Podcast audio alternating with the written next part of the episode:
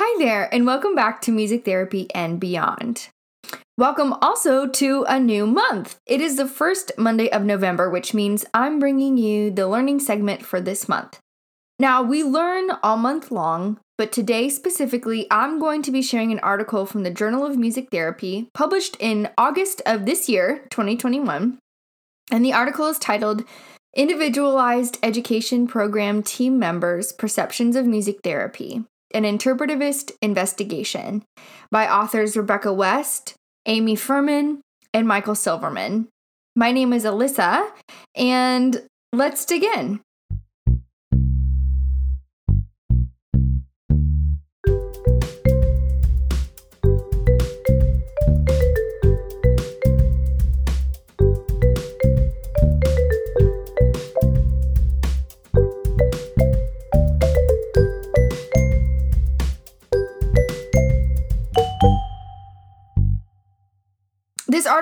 My attention because, as we've discussed on this show before, we here at Giving Song are music therapists who work um, a lot in schools and are therefore on the IEP team at those schools.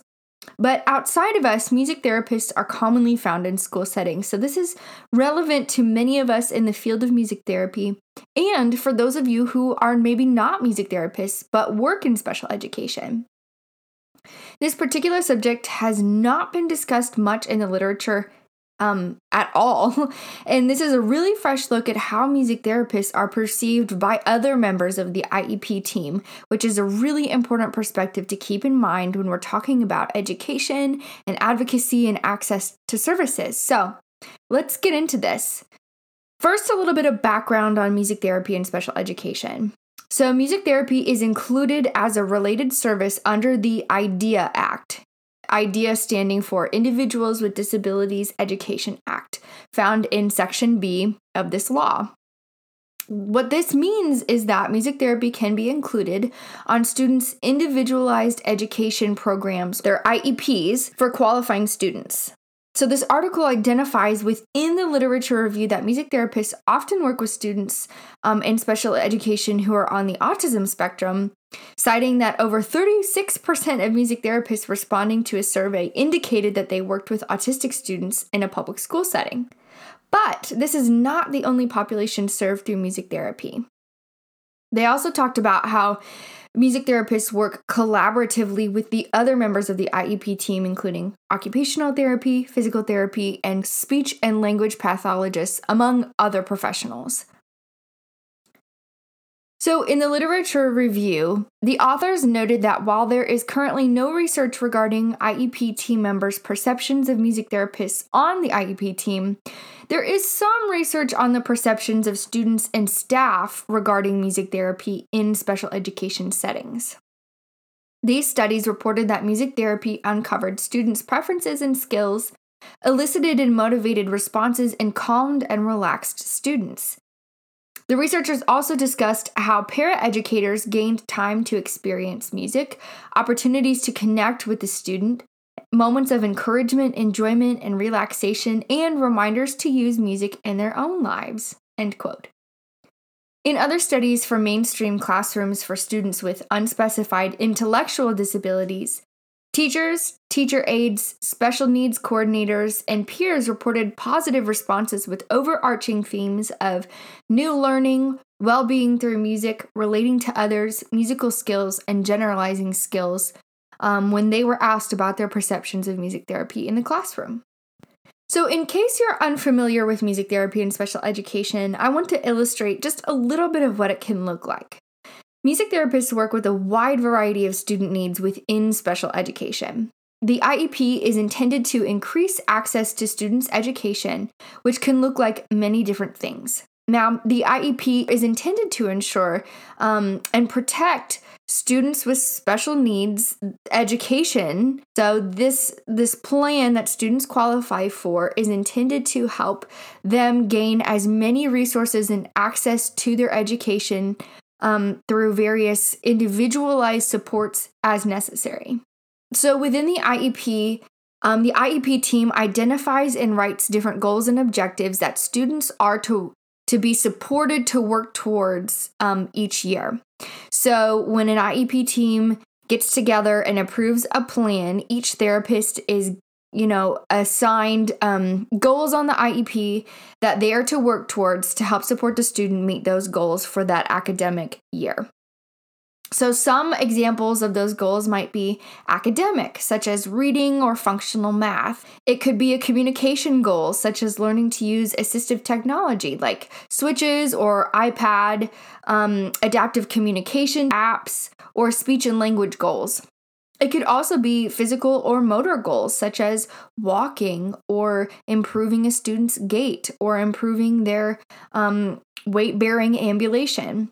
Music therapy is also frequently used to address sensory and emotional needs to help regulate behaviors and support students with mental health needs. Um, another aspect to IEP um, plans that is a little less widely maybe recognized or um, realized is that students with um, mental health and behavioral health needs can also qualify for IEPs, and music therapy can be a part of their plan at school to help them access their education through addressing their mental health, whether that be anxiety or depression or PTSD. Um, if students are struggling with mental health needs that are interfering with their education, a music therapist can be consulted and, and possibly brought onto their IEP plan to help them access services that they need to be successful. So, because of the breadth of needs that music therapy addresses, we often work closely with specialists in other fields on the IEP team, like occupational therapists and physical therapists. Music therapy collaborations are shown to be incredibly effective for therapeutic outcomes, and as um, we tend to be very holistic practitioners, working as a team, the whole IEP team working together to serve students is so important and can be such a valuable um, wealth of resources for these students that are benefiting from these IEP plans. So now that you have a little clearer idea of what music therapy and collaboration can look like, let's talk about how the authors gathered information. Um, let's move on to their methods summary. So, the participants in this article were eight IEP team members in a public school setting, none of whom were music therapists. The authors conducted semi structured interviews with each of the participants, which they felt allowed them the flexibility to ask follow up or clarifying questions during the interview. I won't read all of the questions that they asked in those interviews, but I will read a few that I thought were especially interesting in regards to this particular research study. Question number eight was what is your working relationship with the music therapist? Do you consult, collaborate, co treat, or interact in a combination of roles? Another question asked was number 10, please describe your experience working with the music therapist. And 11 was, what role has a music therapist played on the IEP team or in collaboration to help you meet IEP goals and objectives? How might the music therapist contribute to the IEP team? If so, explain. Do any challenges working with the music therapist exist? If so, what are they? And how might the music therapist contribute to the student's growth? If so, please explain. So, just to give you kind of a sense of the questions that were guiding the interviews, they're all very open ended, and I thought that they were really getting to some interesting um, well, they were interesting questions and with some really insightful answers. So, in the analysis of the responses, the authors used a realist epistemological approach and focused on the explicit content of the participants' responses.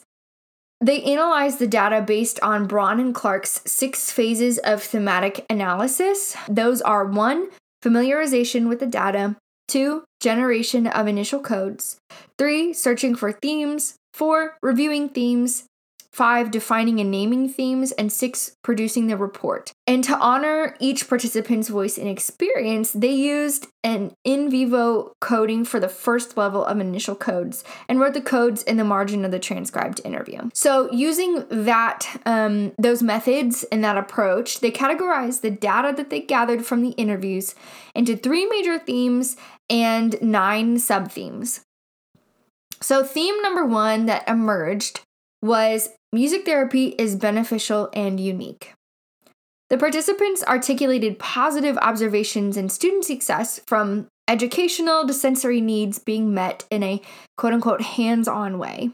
They described it as being a bridge and being highly engaging for students. The sub themes that emerged from this major theme included music therapy gains generalizing to other areas, with code words generalizing skills, different places, elsewhere, participate, successful. And sub theme two was music therapy is delivered by professionals who possess unique perspectives, skill sets, and experiences, with coding terms whole child, suggestions, thinking, next step, big picture, service, team members, and help. The second overarching theme of the results was summarized as communication with the music therapist is essential.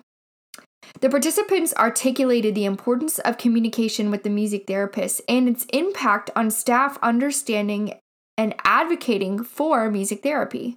The first sub theme is communication with staff increases understanding of music therapy. The coding terms associated with this were understand, same path, what, why, buying in, consistency, open, and skills.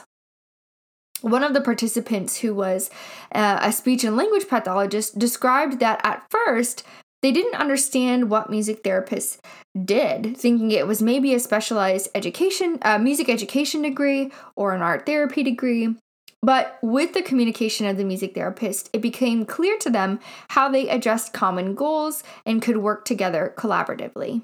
The second sub theme for this category was communication type, frequency, and focus are dependent upon situation. The code terms were email, in person, share, once a week, once a month, bi yearly, caseload, and feedback.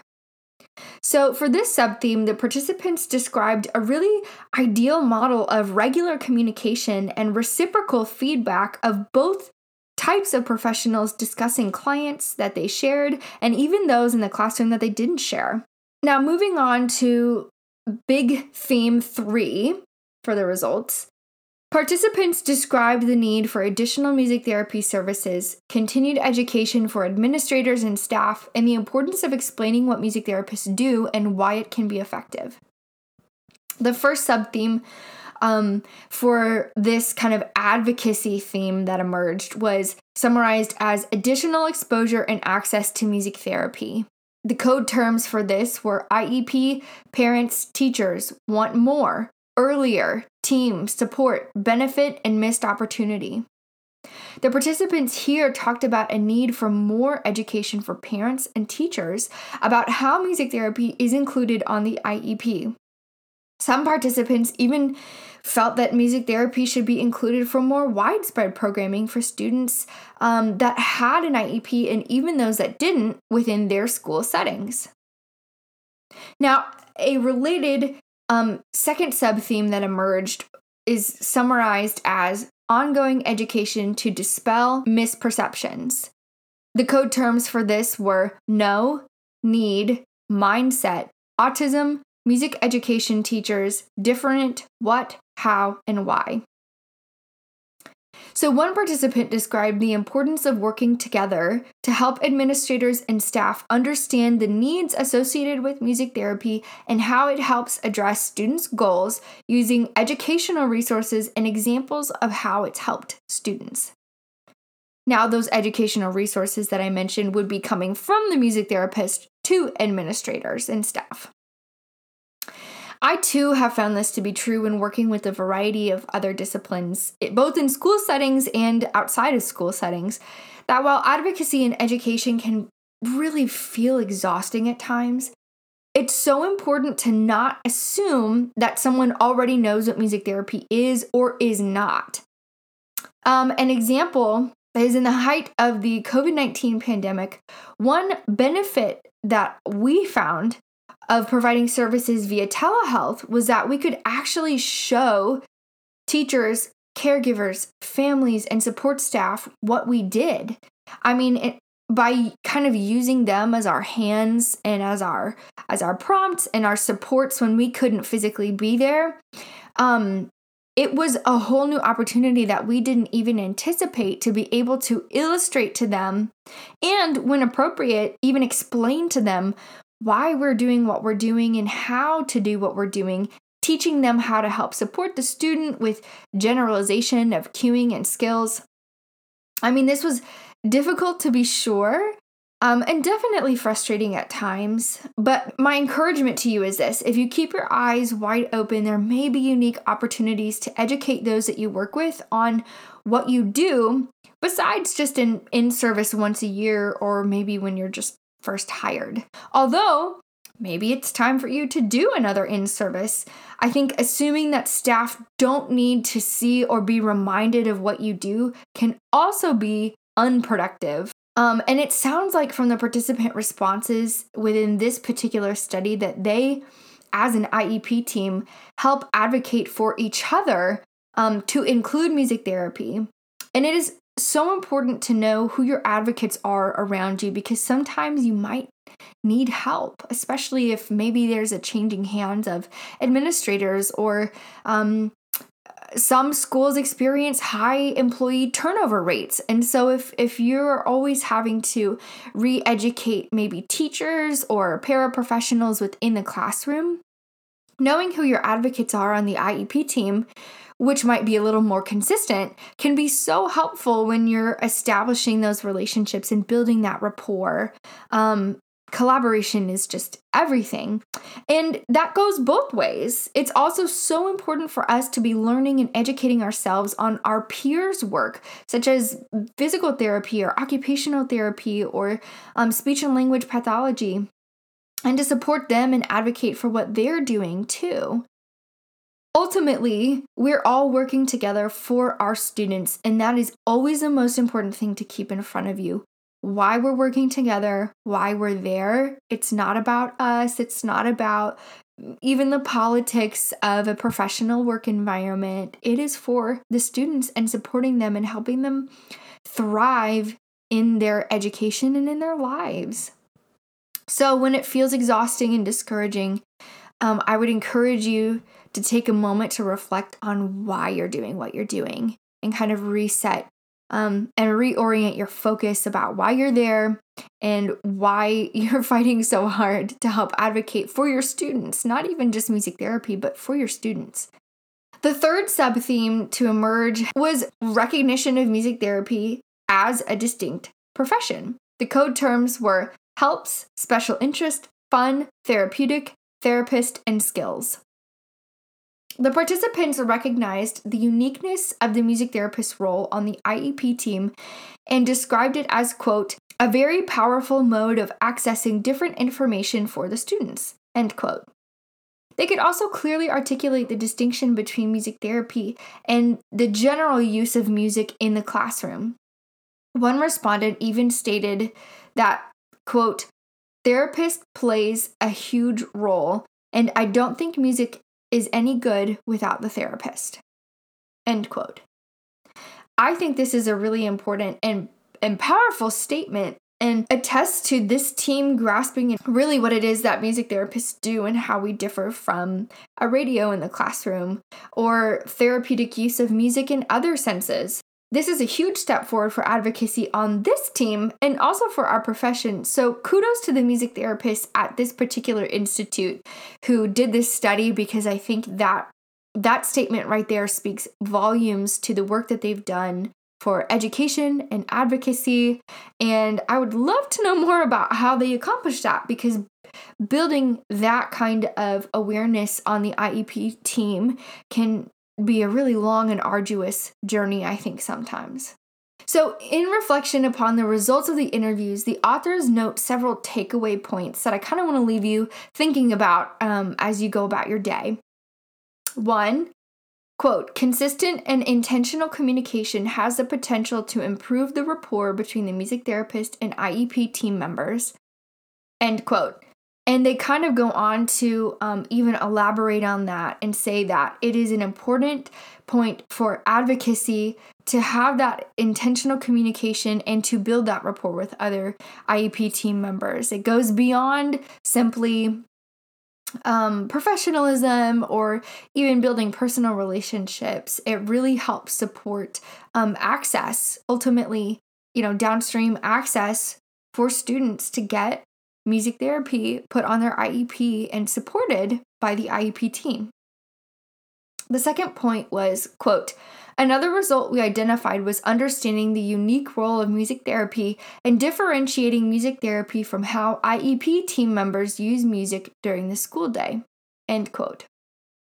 And then finally, um, a really great quote that is an excellent place to kind of wrap things up. Based on the results of this study, an implication for music therapy clinicians is to consistently educate administrators and staff. This may include regularly inviting administrators or staff to observe music therapy sessions, conducting music therapy in services, sending music therapy research articles, and communicating the positive effects for the students receiving services. So, earlier when I said that I would want to learn more about how they did this, these are just a few ways that you can take with you and also implement in your own school setting or professional setting. It doesn't even, this isn't even school specific necessarily. I think this also connects a lot with the consistent and intentional communication because other people probably won't be as open to you sending them research articles or um, you know, talking about data that you're collecting in your sessions if they're if they don't know where you are coming from and who you are and know about the work that you're doing. And so that's why kind of as a foundational level, I think rapport building is so so so important because once they understand who you are, how you work, what you're there to do, um, and you build that personal connection with them, then that opens the door to be able to do a music therapy in service or to send those research articles and say, hey, we were just talking about this a couple weeks ago. I found this research article. I thought you might enjoy it. You know, making those kinds of connections and just kind of always being there to provide them with resources, just like you're providing your students and their families with resources it goes so much beyond just the direct therapy time that you get with your students, which is obviously why you're there.